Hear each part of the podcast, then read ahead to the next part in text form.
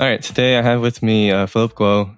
I don't remember how we first got in contact, but I actually heard of you a long time ago because my uh, roommate in college, uh, I think he read your post about doing a PhD or something like that. And did he do a PhD or he? Yeah, he did. oh, he's still about, well, he's I guess he's about to graduate, but he's at uh, Purdue.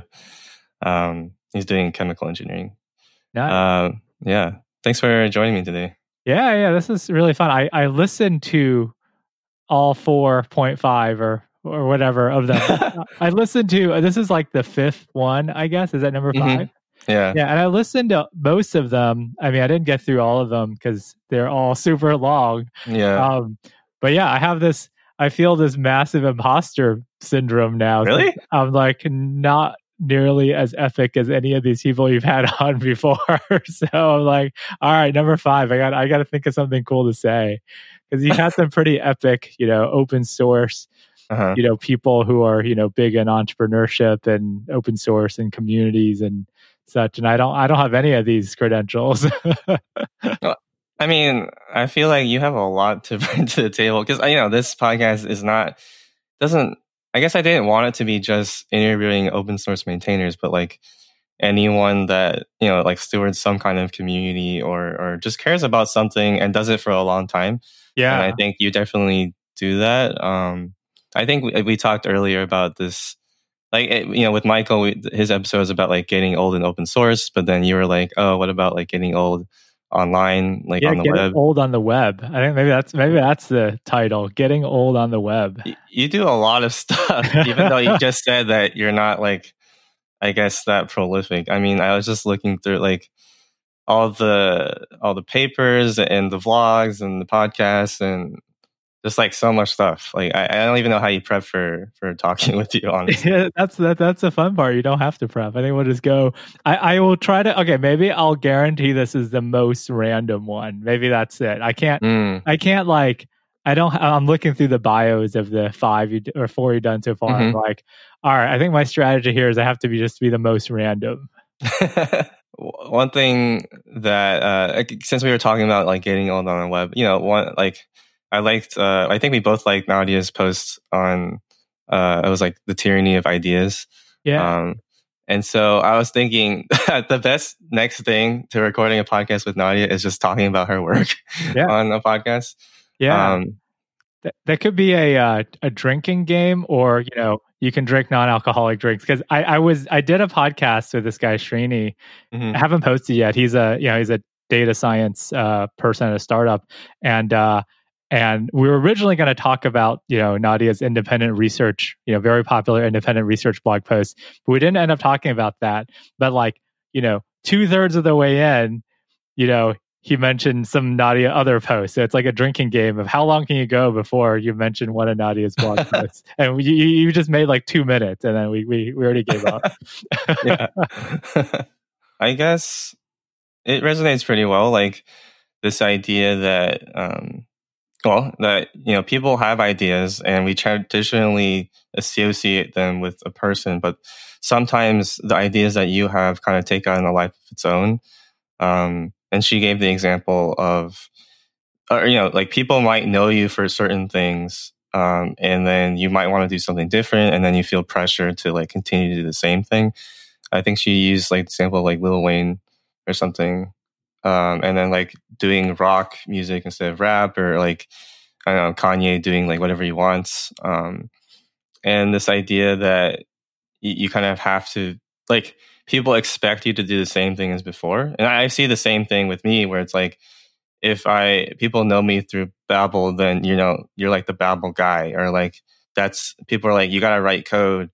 And then you're kind of doing well i think if you wanted to that's totally fine. Like it's a there's an alignment there. But i think it's when it gets out of alignment where like you want to do something different but you feel like you can't because you're like trapped.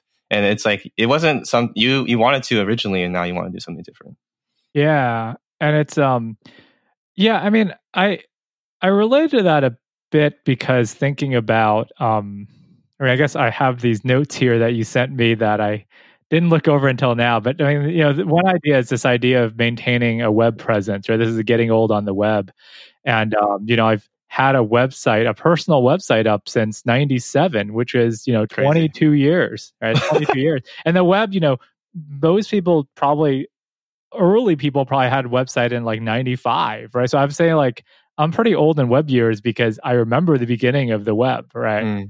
You know, in the very first few years, no one had it except if you're an academic or in a science lab. But you know, I would say like 1995 was probably the time when you know companies started going online right 94 95 was when companies started going online and i went online 97 so you know it's been over two decades and kind of seeing my web what i want to do on the web evolve um, over time from purely personal stuff. So my website started as just like photography stuff. You know, I Mhm. just like taking pictures, doing Photoshop stuff, just whatever, just putting it online. I mean, this is before all these photo galleries. I just used it as a gallery. And then it got into more writing. And then it, you know, my website morphed into more of an academic web page as I Mhm. got a job and became more of a, you know, more of a building up my career as a researcher and as a professor. And then the last two years, and maybe this is a Lil Wayne thing or whatever, like the last two and a half years, I just went like straight in into video. I'm just like, Right. forget all this writing. I'm just going straight into video like a thousand percent. And it, I, I did feel some of this, you know, Lil Wayne or Kanye or whatever thing, 'cause, like people knew me from writing, right? From Mhm. both long form writing and uh, blog posts and research papers and stuff. And this video thing, especially if you're in academia, it's like who does like random blogs where you're walking around, right? Or even the podcasting, we're talking to people like that's just Mhm. not something that quote unquote serious academics or serious you know professors or researchers do and then i'm just like ah just like i'll just do it so i didn't ever feel like that weird about it because i'm like i knew that 10 years ago or 15 years ago when i started writing a lot online that was kind of a weird thing to do because i was supposed to be coding right i was like a computer science student i was supposed to be writing code and you're supposed to be like proving yourself via code right and via you Mhm. know all the very macho code yeah, code culture stuff back then um, this is way before github right i mean this is Mhm. just like you know free software kind of the you know people read richard stallman essays and stuff right? This is like you know this is like richard stallman essays and like early paul graham essays back in the super early days right? So like it was very much this kind of macho code culture. And then I, I i was very much into photography and writing about non-code right? A lot of my writing is non-technical totally Yeah. not about code at all. It's totally not about code. And so like that was kind of a you know disconnect from what expectations were. But then after my did it for a while i just kind of became known implicitly as a person who wrote about a lot of this stuff that's not code and that became normal. And then three years ago when i switched to video that seemed weird because it's like whoa you know this vlogging thing or these podcasting this is for like you know these are like f- what kids do right? Like serious quote unquote serious adults are not doing these things. But i'm like you know oh, let's just try it and see and just run with it.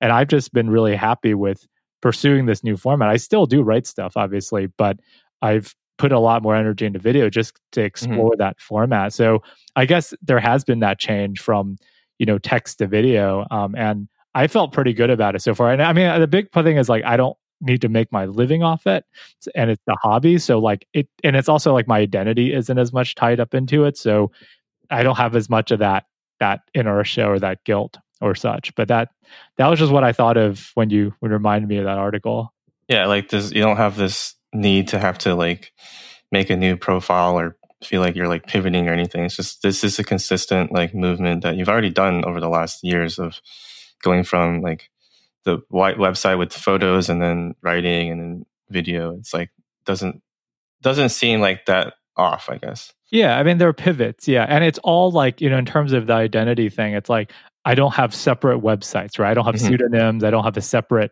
persona. It's all just on my website, which does make it kind of messy because there's so much stuff on it. So there, you know, I, I always the most elegant thing is to have maybe separate presences so that each one is a cohesive unit.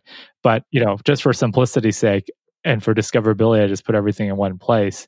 Um, so it does make it more scattered, right? That's what I'm saying. I, I hope to win the most random pod, most random podcast episode. It does seem scattered, right? 'Cause I mean, literally, if you go to my homepage now, Mhm. I'll just read it to you. If you go to my homepage, you know, the homepage is a very academic one because the landing page, you know, it's mostly professional. So it's targeted toward academics and an academic audience, which was a conscious decision a few years ago because you know, after I got my job, my first job, I need to build up my career. I, you know, the home is the academic home. So it's, you know, it's it's for academic. But then the tabs are, you know, there's publications, there's all the PDFs of papers, which is very professional. Um, there's summaries of papers with blog posts that talk about research. There's a vlog section. So those are, you know, I have over 300 just 10 minute, usually 10 minute videos of myself talking. And there are podcasts, which are, you know, which you've been on. Uh, those are usually 30 to 45 minutes of one on one. And then there's a podcast hour, which is my friend and I just do a regular thing, just like the two of us. We just do it every month or whenever we feel like it. And we just, you know, it's kind of shoot the breeze. And then there's like the articles, like just, you know, hundreds of just, you know, there's essentially blog posts. So, and, you know, there's a category tab on the right uh, with labels, and they're like pretty random. Like it's basically just whatever I feel like writing about or making a video about. And it's like, it's pretty random. So uh, yeah, there's a lot of stuff there. I you know more can be done to make it more coherent and discoverable and everything. But I'm a big believer in just like putting content out there and just like just putting stuff out there if it'll be helpful to remotely helpful to some people not mm-hmm. everything can, needs to be appeal to everybody that's the other theme right the nice thing about piling everything on is that if a very small subset finds some, something useful or inspirational, that's great. Most, you know, 99% of people are not going to care about it. That's fine. You know, it's yeah. all storage is cheap, right? So like it's fine to have it off there and people can search and index it how they want.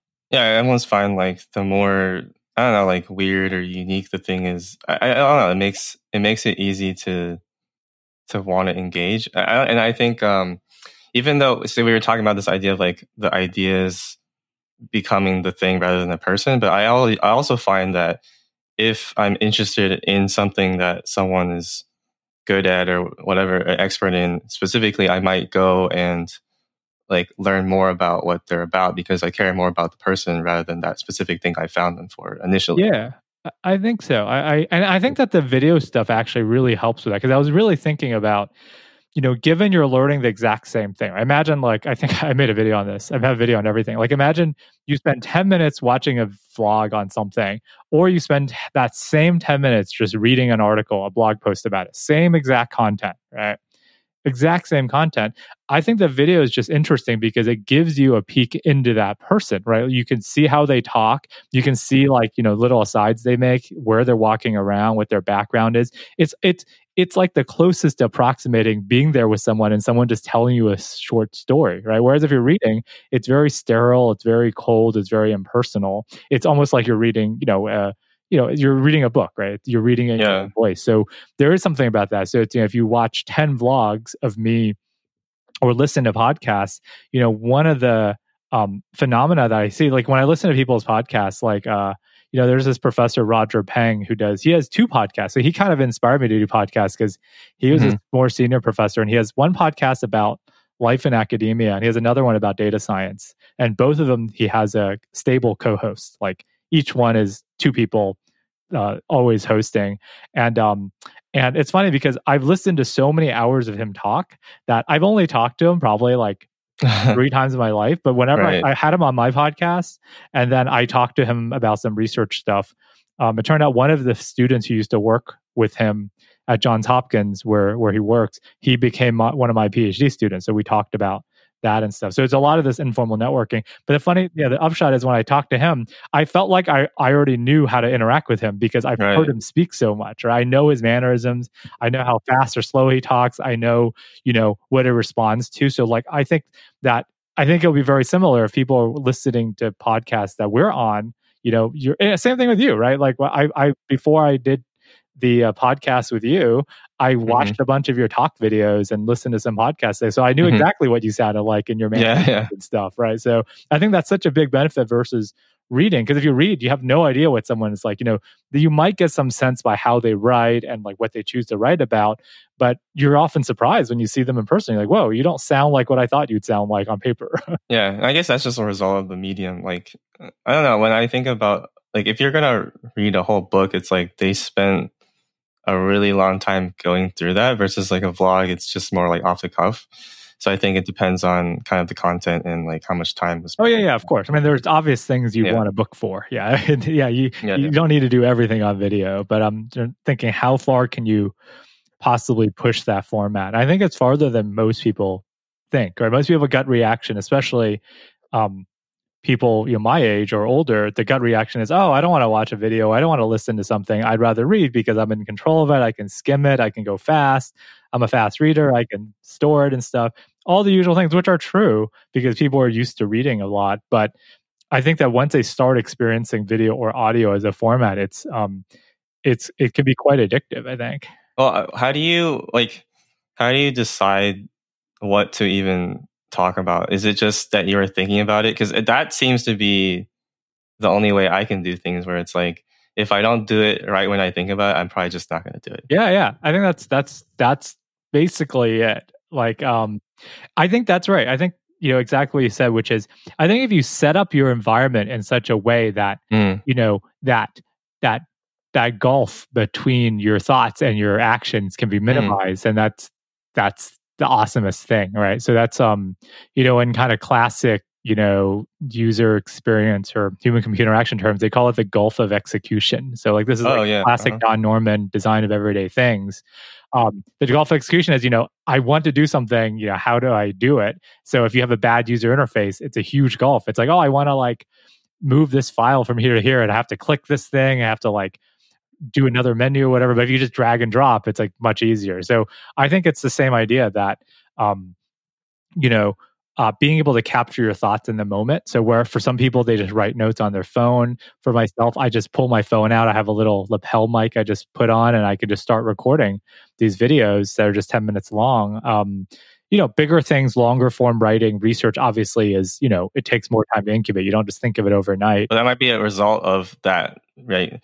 like doing those small conversations with yourself leading to greater that's right research. that's right i think just taking plenty of notes like I, I read somewhere i mean this is all apocryphal but you know somebody said you know claimed unsubstantiated claim that i believe in because i do it is that you know people who come up with uh substantive ideas they they're avid note takers right like they yeah, just yeah. write down everything they just jot down things and i you know I would like to believe it's true because that's what I do. But I think it, there's a truth to it because you're externalizing these thoughts out, right? And you're prototyping, you're writing them out, and only when you start seeing it on the whiteboard or mm-hmm. on your notes or or you know in your Google Docs or whatever, you can start seeing the shape of things. So that's why, like, if you see my office or any setup I have, my home office. I think you see a bunch of podcasts and vlogs with me in my home office. It's just I have several huge whiteboards at home. I have several huge whiteboards in my office at UC San Diego, my my faculty office.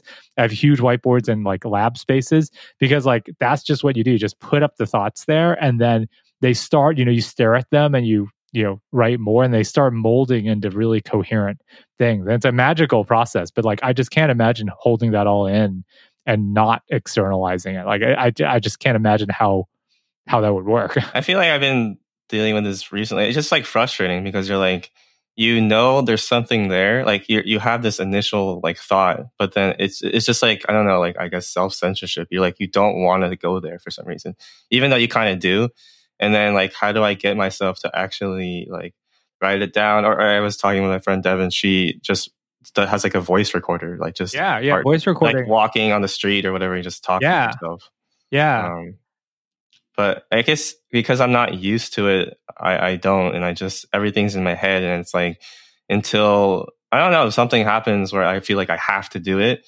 Um, it doesn't normally happen, and like I think building that practice of writing it down, or even just like asking questions if I want to go in a different direction. Of like sometimes there are things I want to know about, but I almost feel like I just have my mind's blank. I don't have any. I'm not like curious enough to even go there. Yeah, I mean, the holding in your head doesn't. It, uh, that may not be bad either because you know, I think this idea of holding your head is not bad because you know when if it's if it gets weighs heavily enough on your mind, then you will be motivated right now somehow. And by that point, it's already been churning so much that you know it's like a you know you're forming a diamond or a pearl or whatever in your head. Yeah, I guess it's just how it comes out. That's true. Like if you're thinking about it for so long, like I was thinking about um, the talks that I give. Um, all the talks that I give are not pretty non-technical, just in the context of you know whether it's open source or not, and I don't really have to like prepare anything because I'm just talking about like my life you know you just have to remember it through like looking at certain slides and stuff like that and i guess it's the same way like I, I could go up there with nothing, and I guess you could talk for a long time too. Yeah, yeah, I think so. I think I think I think this kind of improvisational skill is um you know, I think the main constraint there is time, right? So, like, you know, after doing this for a while, like both the podcast and the vlog, and you know, just me public speaking a lot. I mean, I give lectures, all, mm-hmm. all, that's my job, right? I teach, you know, I'm usually teaching classes, so several days a week, I'm doing public speaking, essentially, right? I mean, teaching stuff, and then you know, I'm giving talks and stuff. And one thing that I've I've gotten a good amount of experience in is is being aware of time, right? So, like, you know, you know that you have only five minutes to tell a story, then you just tell it in five minutes, right? If you have only one minute, mm-hmm. you tell the one minute version. So, um, yeah, I think I think that that's something that's that just built up through experience. Going back to the idea thing, I almost want to challenge this idea of like, do we want to be able to separate ideas from people? Because I feel like all the context of from where idea comes from, like I want to know like how did they come up with it and like almost like this kind of like metadata around. Yeah, I, I think that I like the idea. the idea very meta. I like the idea of attaching it to to people or to groups of people because like you're saying then you can start investigating what else are they doing? Because they must be you know kind of people who are creative they must be doing related projects or they must mm-hmm. have done something related in the past right? So that gives you this web of knowledge that you're like oh i want to look into where were they when they did this right? They were at a certain company or they were at a certain university. Who else were they hanging out with and what do they do right? And this is it's this very organic network right? And mm-hmm. that, i think that's right that you know ideas are not just in a vacuum disembodied from people yeah like I, I think it's when something gets popular it's easy to go off in different directions but ultimately yeah it comes like every it's I, I, guess I like the idea that it, it is attached in some way. And I guess this goes into like um, I was reading into the, the guy I mentioned earlier, Mark Mike uh, Michael Polanyi, um, and how not that you know ideas are attached to people, but more like his book is called Personal Knowledge. That like knowledge that we have doesn't necessarily have to be like objective in the sense of like verifiable, but like even as a scientist, when you do research, you're applying what you know based on everything that you've experienced. Yeah, yeah, and and taking a one step even farther. So this this idea, I, I, haven't read this book, but I think from what you describe, it's this idea that we're bringing our our whole person into mm. our work, right? That that mm-hmm. you know, as as researchers or as you know, uh, uh, uh, as artists or designers, you know, people who are doing generative work, we're you know we're bringing ourselves into it and that's what makes us hopefully have unique and novel work because of our life experience and such and it and it's like it's very hard to drop someone else in to do exact same thing. And I, you know, popping up one level farther, uh, this guy Bruno Latour, he had this New York Times article profile about his life's work, and he's a um, he is a, uh, a kind of a sociologist and anthropologist. Uh, but instead of studying, you know, animals or animals socializing or you know children socializing or whatever he actually has spent many years studying how scientists work together in labs, right? And, and, mm, yeah. field work and in labs. He's basically studies the anthropology and the sociology of how science is made.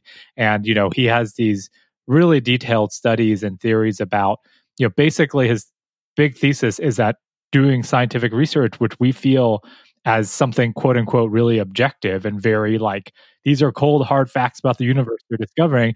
It's quite a subjective and social and socially media experience based on the people involved their power dynamics their you know uh their their relationships to each other you know all these interpersonal things because you know science is done by people and it's done by teams of people and it's done by people who need to get funded people who need to rise in political power. And it's like you know we've had these stories of dominant scientific theories dominating because of strong personalities and funding and you know secondary theories not really getting the you know the the ability to shine because that wasn't the dominant paradigm. And then those older people they kind of fade away and then a new kind of paradigm comes up and stuff and it's extremely social you know it's like memes and mm-hmm. everything even in this like f- this areas in like the, the physical sciences that you feel like okay we're just discovering objective truths about the universe here come on like this is it's not supposed to be art or whatever but you know he kind of his he very proactively shows that even the most quote unquote objective thing we do it's so socially mediated and subjective and subjected to all of our biases and whims and and and inner group relationships and everything. Yeah, I think that aligns exactly with uh, what Polanyi says. Like, it's funny that we live our lives, you know, caring about relationship, when, whether it's family or friends, and like all that stuff. And for some reason, when you're in the lab, you want to like not be a person and like be objective, and like somehow trying to detach that kind of thing. And I think it's even the same with like um even it's like faith and, and work and it's like you you, you feel mm-hmm. like we have to like dichotomize everything but it's like maybe it's because it's so hard to bring it together and like holistically live a life that you know has all these different aspects of ourselves and our values stuff like that and we don't want to. So open we, source episode, you know, appendix mm-hmm. episode. You're transitioning into open source here. Come on, yeah, it's totally a cross track. Yeah, I listened to that whole series too. See, I listened to all your stuff. Thank you. I listened to all your stuff. Yeah, yeah, yeah. I, I really like that series, the Hope in Source series. Yeah. I mean, I guess even off of that topic, I, I think I, something I liked that he said uh, was about because uh, I was reading into more of like I, I met I saw this other professor. Um, it's like Esther Meek. She's a philosopher, and she interpreted his work in a more uh, faith related way. Um, and I think her book was like Contact with Reality um, he talks about like how do we know what is real, um, and his definition was uh, something like when you're able to see like future potential opportunities or possibilities. And what he means by this is that um, he has this concept, uh, looking back a bit, uh, of tacit knowledge, of knowledge that you might not be able to explain or understand within words, but things, it's kind of like we know more than what we can say. And so his example is like people that, you know, you can play piano, like some kind of music, or you ride a bike, but you're not, not being be able to explain that to someone teaching them. And so he was saying that like when you learn something new, you kind of it brings about like in your mind, it's basically just, you know, insight and imagination into, you know, when you learn how to ride a bike, you see everything in terms of being able to ride that bike to you know all these different places in the world or knowing how to program opens up possibilities for you. And i think that's very like positive versus just like oh i learned this fact about the world. Yeah. And it closes in on the world versus opening up the world.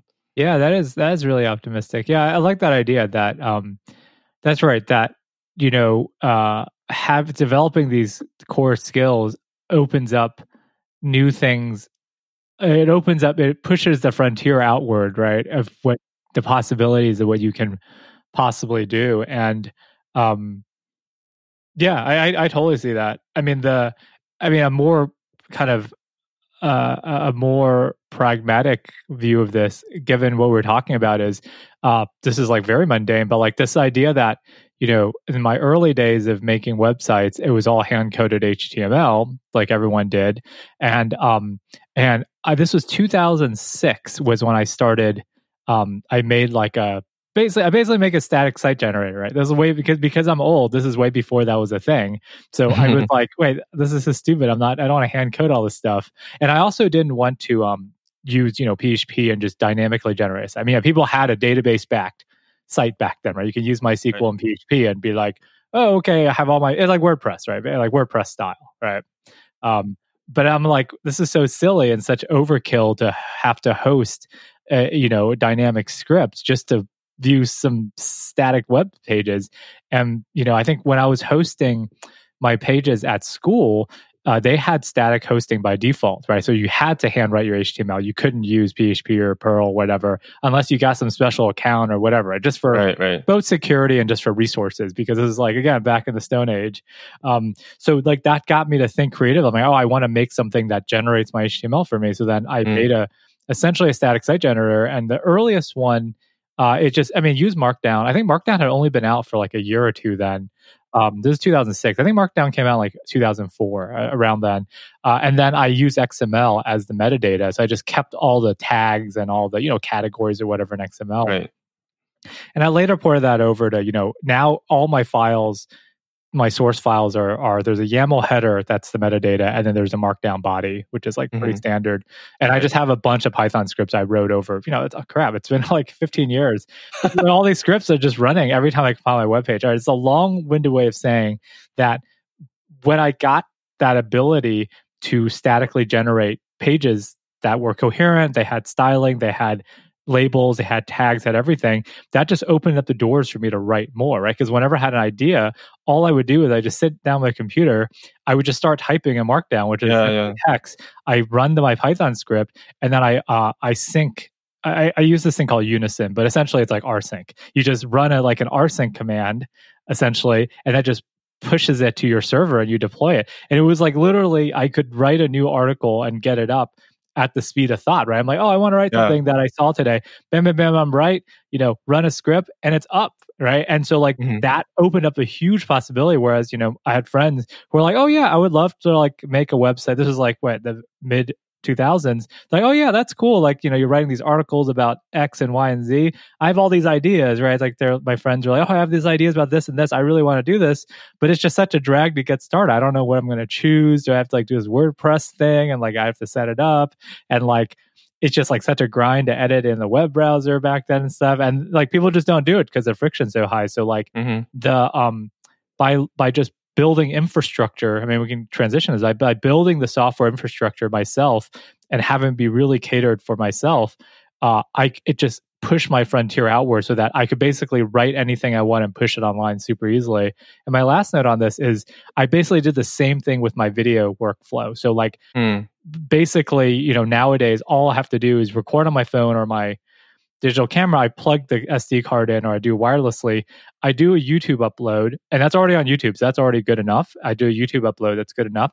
But if I want to um also cross post it on my website and on uh, uh, uh, like an iTunes podcast feed, I again have a script workflow. I run a script, it grabs it from YouTube, it rips out the audio, it puts the right metadata in, and it pushes it to my website and it pushes it to um to my RSS feed for my podcast. So like it's just so easy. So now like whenever I want to record an idea, I can record a video of an idea, uh, knowing that it can be pushed on YouTube and pushed as an audio stream, or or I can write an article and push it on my website. So like that just opens up a tremendous creative frontier because then I can just keep writing and making videos and stuff, right? It's, it's not because I have any better ideas or I'm smarter than other people. It's just that I've set up the infrastructure so it's so easy for me to do that I just do it more. And that's kind of gets to your point in your notes about like just how do you just produce more content, right? I think it's Mhm. setting up the right infrastructure and environment so that there's that gulf of execution is so small and that friction is so low. You have to build that base knowledge and, and set up the infrastructure but then also like not being scared of like what people think and like the feedback and Yeah. Oh, that's another one. We can get a hold of it's weird when you write it like if you wrote in your journal like you're not sharing with anyone and you're still i don't know why like it's you know that blank piece of paper you're still scared or like recording a podcast because you don't like the sound of your voice like all those things and it's like how do we get ourselves to be okay with that like building that that practice yeah. Yeah. So I have a I have many thoughts on this. Um, my first thought is that I okay, again, this this okay. You have to title this episode like "Growing Super Old on the Web." okay, this is gonna sound like a super old cranky guy thing to say, but like. I basically grew up on the web without user generated content, right? So there were Mm. no comment sections, there was no social media. When you publish stuff on the web, the web was a document, a static document publishing format. So when you put up your pictures, when you put up your blog posts or whatever, and in the early Yeah. days in the text only web, I read all the time. Right? I read people's articles about Magic the Gathering or you know, yeah Doom or Quake or video games. It was all just static text. A lot of it was just like README files or just simple HTML. There was, you know, Usenet and forums have always been around, bulletin board service and forums. You know, there's always been a culture of uh, discussion forums. Um, uh, but that that was separated from the Right. actual sites. So all these years uh, that I've had my website up, I've never had a comment section at Mhm. all. I've never had a comment section. I've also on YouTube I I just disable all the comments by default on all the videos. So like I basically made it so that my public presence is a publish only static format so that I don't actually have any of the any of the modern things at all. And I found that at least for myself to be a a big benefit and um and I encourage people who are getting started to to adopt that at least in the beginning because Mhm. uh, you know, be, because of that fear of comments and and such. Um, I mean, I obviously understand the the role of them in building a community and and and everything. But uh, but yeah, that's just what I that path I've personally taken. I, I'm very happy to have taken that, and it's not because I had some master plan. It's just because one, I'm really old, and two, I never bothered to implement all those features. Yeah. I never bothered to implement commenting or integration with any social media or anything, just because I just had a simple static website. I had nothing else on it that you couldn't do anything on it. I mean, I think it worked out because knowing that that was how the, the web originally was, this publish only, you know, separate discussion forum type idea, like we're, I feel like we're moving back to that again. Like all, the, like everyone that has comments, they're trying so hard to get comments and then realizing they're so low quality that Right. all these sites are getting rid of them. And then all of us are like, oh, we don't want likes and like all these things now because it doesn't actually like I think we're learning that we don't really want engagement. We want like quality conversation and discussion. And that doesn't happen in this weird like async thing. And maybe you want like more of a, you know, like in person type like discussion. And which is why maybe people like podcasts because it's like more intimate and like actual, like you feel like there's someone on the other side rather than just like some detached, you know, random username. Yeah. Wow. You okay? We are we are 37 minutes in, and assuming we'll go, you know, we'll go 60 minutes or maybe a bit more.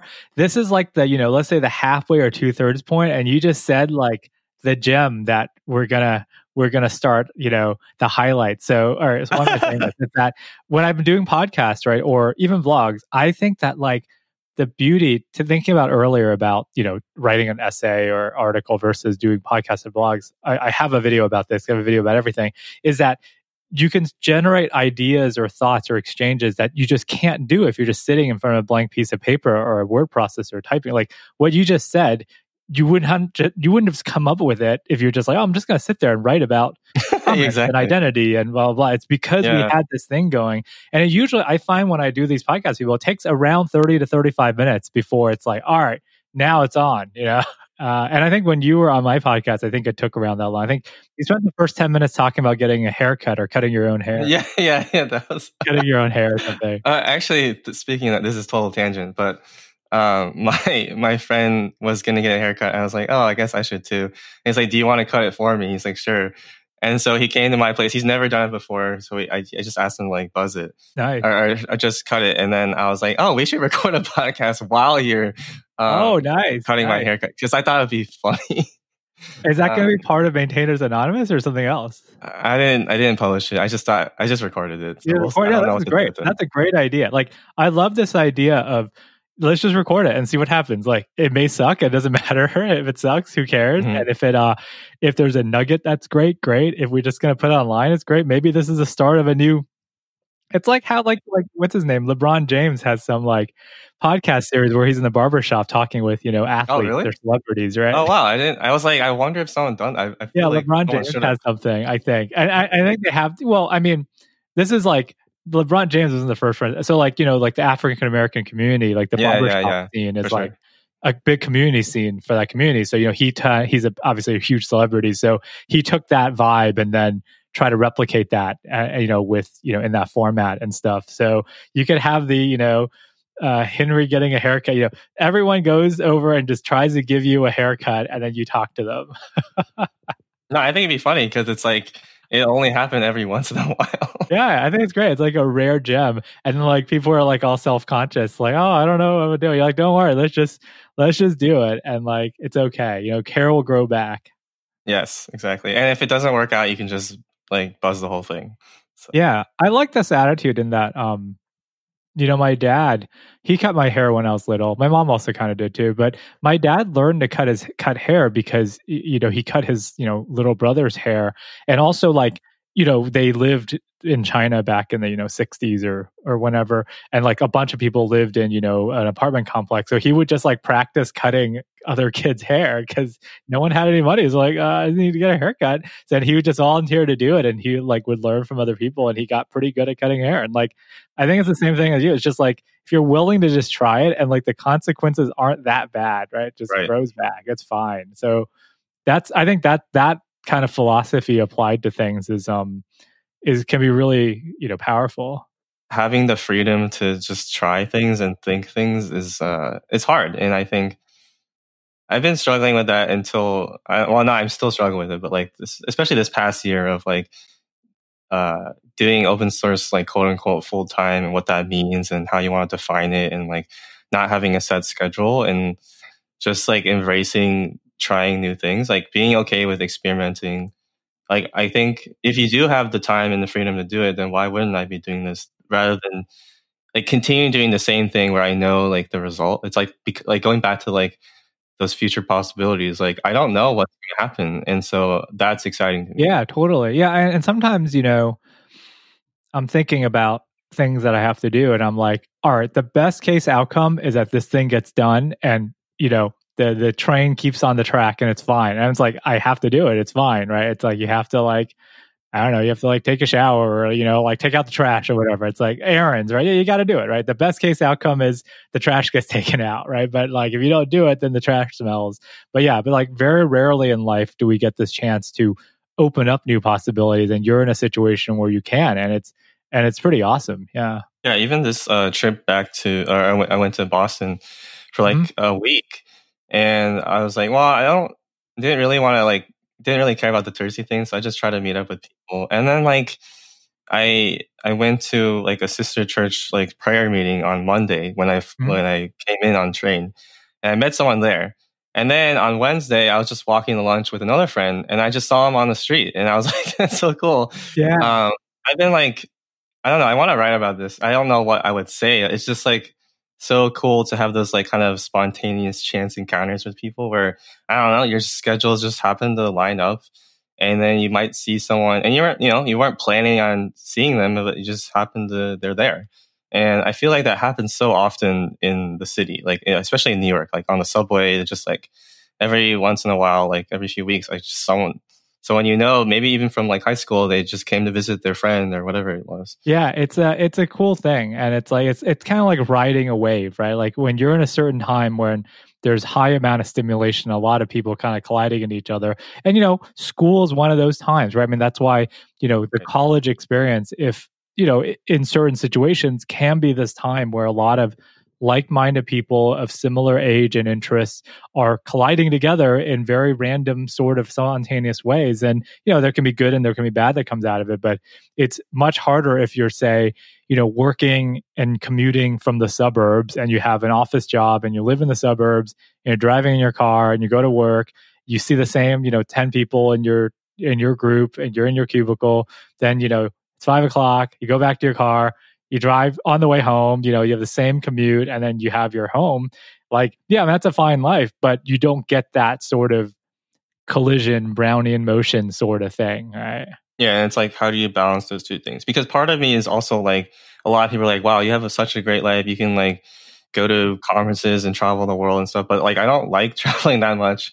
And I think it's important to like have that stable community, yeah. like people that you go back to, like whether it's your I guess not work workplace at this point, but you know your your family, your friends, or you know your church, like this local place that you can consistently see the same people mm-hmm.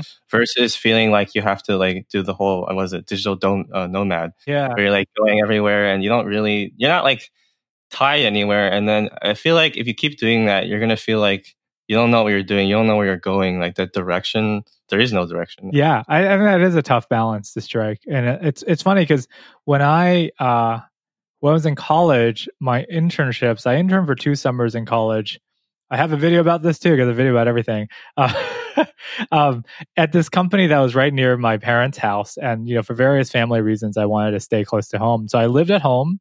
You know, many of my friends in college then were interning at like, you know, the hippest companies, which back then was Microsoft, and I guess it's now kind of Microsoft. yeah. For many years, it wasn't Microsoft, right? So it's like when I was in college, in the beginning of college, Microsoft was like the the big company that you really wanted to get an internship at. And then for many years, it wasn't the top company. And now, like you know, with all this open source and the revival of open source stuff, now it's becoming more appealing for internships. But anyways, so my, while my friends are at places like Microsoft or other kinds of companies, I was at home, living at home, you know, not in, you know, any major metropolitan areas in the suburbs.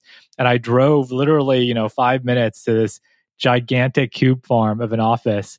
It was gigantic. And then you know, it was just endless rows and rows of cubicles. I got in my cubicle, sat there for eight hours. I didn't talk to anybody. I was the only intern there because it was like a remote office, and there were other, you know, other people who did the exact same thing. And then it was five o'clock. it came around, and everyone just kind of like left one by one the building. We all just drove home. And then I was like, I was what, 20 years old. And I was like, yeah, I don't think I want to do this the rest of my life. I experienced this for two summers. I'm like, wow, yeah, I don't think I'm feeling this the rest of my life. So that's why, you know, pursued grad school and research and doing all these other kinds of odd, you know, unusual things. But I think having that experience firsthand was key because otherwise I didn't know how that felt. Right.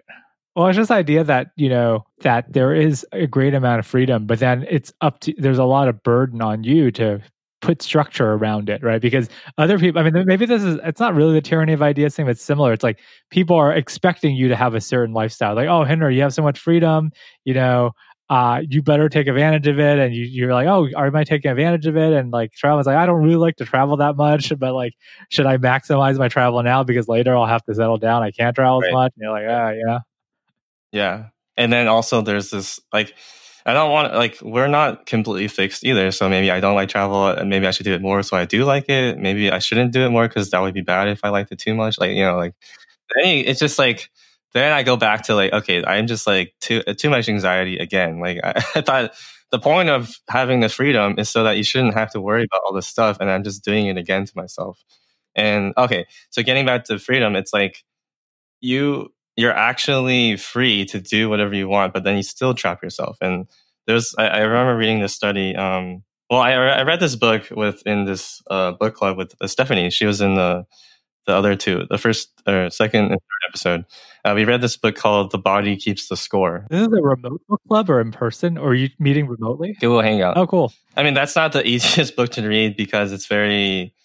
There's a lot of like studies, and also it's about trauma, so it's not like fun read right, or anything. Right but um, a lot of it talks about this idea that uh, people that do go experience trauma, you know, they're. I think a lot of people understand that, like, you know, it's almost like they're stuck in the past. You know, that there's, but then the title itself, right? The body keeps the score. That this trauma leaves a mark on these people, not just in their mind, but lit, like maybe even literally mm-hmm. in their body. That the body has some kind of you know quote unquote memory, um, and it remembers, and so how do we get people to live in the present and look toward the future rather than like recreating or re-remembering that past event like because they're frozen in time almost yeah i mean that's a super serious issue and and i mean it's totally i mean i don't know the science behind this too much but i mean it's totally plausible right like your body's stress response to things mm-hmm.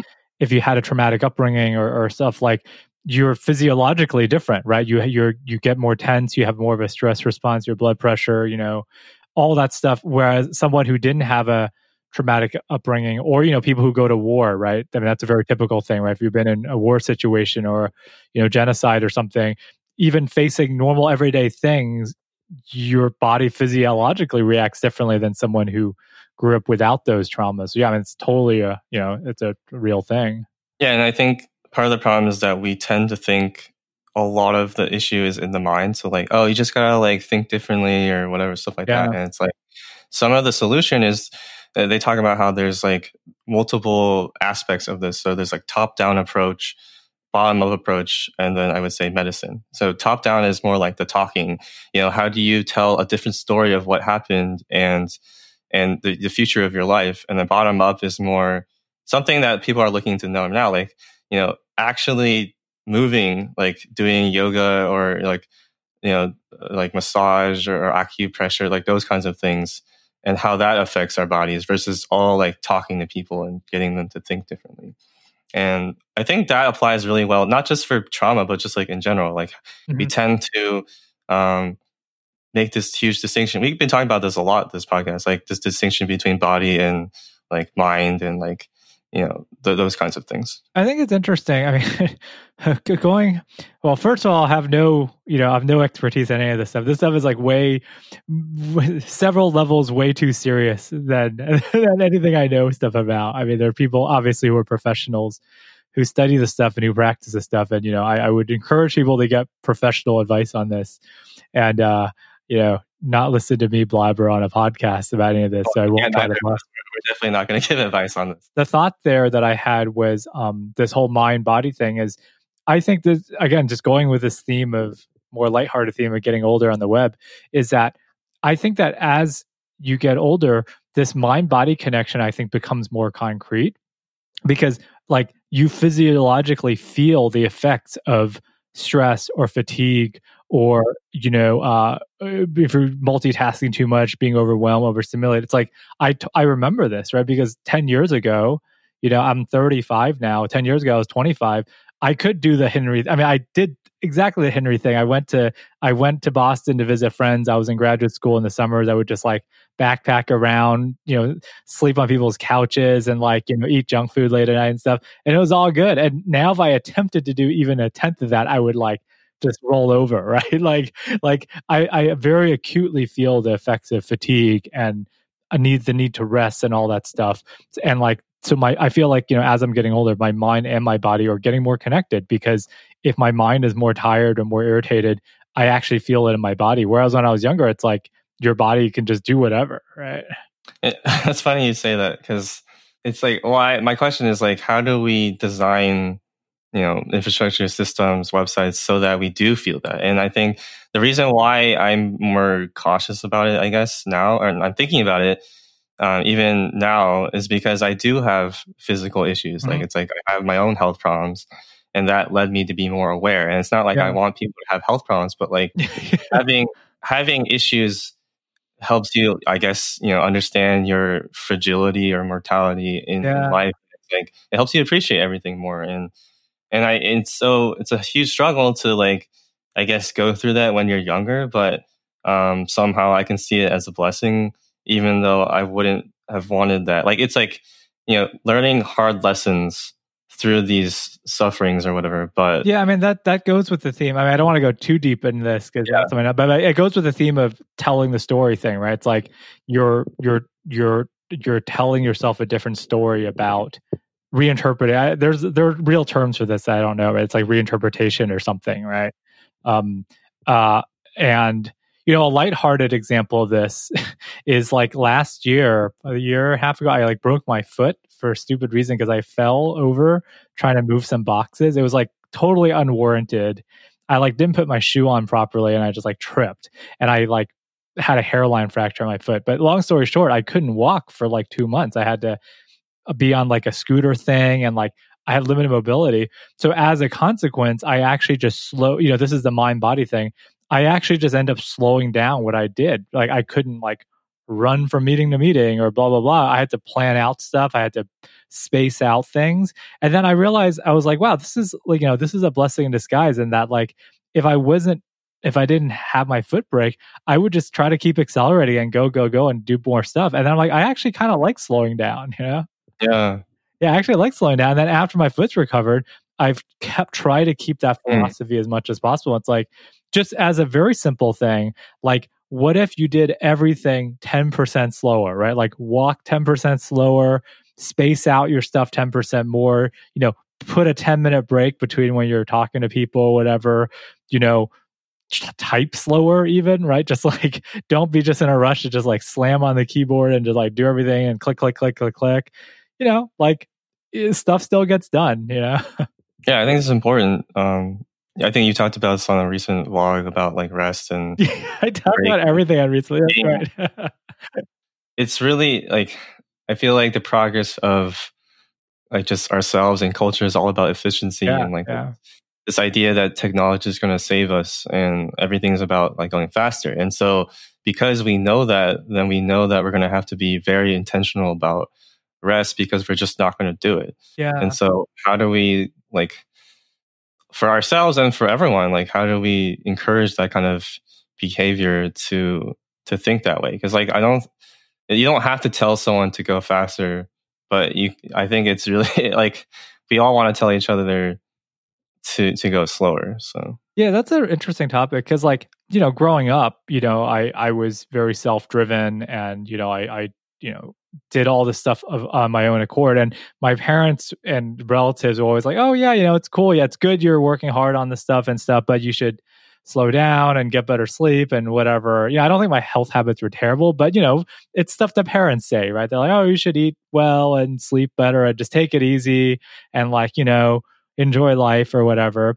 And I always, always saw that as an older generation telling you the things, right? It's like, okay, like, yeah, you're in middle age or older. It's like your grandparents or whatever telling you, like, okay, like, yeah, that's just what parents and grandparents say. Um, and I, I guess the challenge there is how can we convey this message to people who are younger or not even younger who are peers but you know give them the confidence that look you can still accomplish really interesting and creative things you can do what you want to do uh, but you you can have a more sustainable way of doing it this is not like telling you you have to retire now and quit whatever ambitions you have you can still do all that and it's actually better for you to have a more sustainable mindset. And uh, you know, part of that is modeling the behavior. Part of it is talking to people one on one. But but it's hard. I think it's really hard because I remember being in that mindset when I was younger. I'm like, oh, I don't want to listen to, you know, my parents or grandparents saying I should slow down because that's just what they say. You know. Yeah, I mean, I, I almost feel like now that part of the solution is remembering the whole like how we're how our mind, mind and body are connected because you know we're talking about like health. I think understanding like our health better would help us. But I think the thing is, is like because everything is becoming more digital, it makes us not have to think about our body that we can yeah. just no that, that i think it's a real thing yeah that's a real concern right so it's like yeah i, I remember this because there are times when it's like my brain gets so fried right but you know my body's fine because i'm just sitting there in a chair all day you know uh being on the computer and like doing all these things that are just exhausting for my mind, but my body doesn't feel it as much, right? Uh, mm-hmm. Whereas if you're like, you know, the the other analog is if you're outside, you know, doing construction work all day, you know, no one has to convince you to take a break, right? If you're outside hammering on stuff and doing hard work all day, you put in a, a hard day of work, you know, however many hours, you can take a break guilt free, right? Like no one's going to fault you for taking a break or having resting your body because like yeah you have to do that otherwise you'll like break your back and you can't go and work and make your livelihood but you know with mental work more um uh, exactly. kind of work on the computer you know people can just do it all day and all night and like and, and you might feel guilty i mean this is the whole 24 7 thing you might feel guilty if you're not working because like oh yeah i can do it i can just stay up a little more and just you know just fix one more thing and then it just but it's like if you're uh, in construction or in some kind of physical job no one would ever think to say like oh you should stay overnight and keep building this thing for like a 20 hour shift while we all go home right? No one would ever do that. Yeah and then just thinking about like uh athletes right? They're professionals and the rest is like super important. They have coaches that teach them like how they should sleep and eat and everything. And then we're technically professional programmers and we don't do any of that. Yeah, yeah, it's like, it's like terrible. We're known for like the, everything that is wrong with us. Like, yeah, like we have like hackathons yeah. we, we should encourage during college, and then you stay up late, you eat pizza, and like it's like I don't what what are we doing? You know? Yeah, and and it's it's interesting because that's right. So I mean, the athletes, you know, my my friend Jean Yang, she you know she tweets a bunch about this about kind of trying to treat you know she's doing a she was a professor at carnegie mellon. She's now doing a, a computer security a data security type startup. And like she talks a lot about you know the intensity of research and also building a company from scratch. And but how it's so important to say learn from what high level athletes do right? These people are you know are are doing harder stuff than most of us will ever do yet they prioritize rest they prioritize nutrition recovery and like you know if you actually look at how much they practice yeah they practice a good amount but they're not actually working at high peak intensity for that many hours because right? you just physically can't do that right no matter who you are it's it's actually detrimental to work at you know physical intensity for too long because you're just gonna, you know, like it's it's all physiological, right? I think I remember a podcast with LeBron, and he was talking about like recovery being like super important, like first class, right? Yeah, so it's like Tim Ferriss and LeBron and his like coach, right? It's like LeBron's like conditioning coach or something. Yeah, yeah, and it was like this, you know, his coach like rarely gave interviews, and they talked about their strategy for you know making sure that to keep him in good shape because like the thing with LeBron's like he's not young right I mean he's been doing it for a while and to keep at peak shape, knowing that as you get older in in sports, you know, you just physiologically you're not to be in the same shape as you were five years ago. But how do you keep keep on top um, that's that's definitely. I mean, actually, if we want to circle back in the last few minutes, this theme of maintenance or sustainability, I think that's a great way to think about it. Like sustainability and maintenance of just your own mind and body. Right? Yeah, it's so funny because my I remember I was telling my mom like, "Hey, I'm gonna like quit my job and do this thing open source full time," and she's like she, she was like, "Hey, before you maintain anything, you gotta maintain yourself and your health." Hey, that's a, that's a great. Yeah, there we go. That could be the slogan for your your podcast. Your mom's quote is, I mean, it's so right. and then, of course, going back to not listening to your parents, of course, I, I I'm saying, yeah, that makes sense, but I'm not gonna do it. yeah, but now you see your parents were right. yeah, always. Yeah.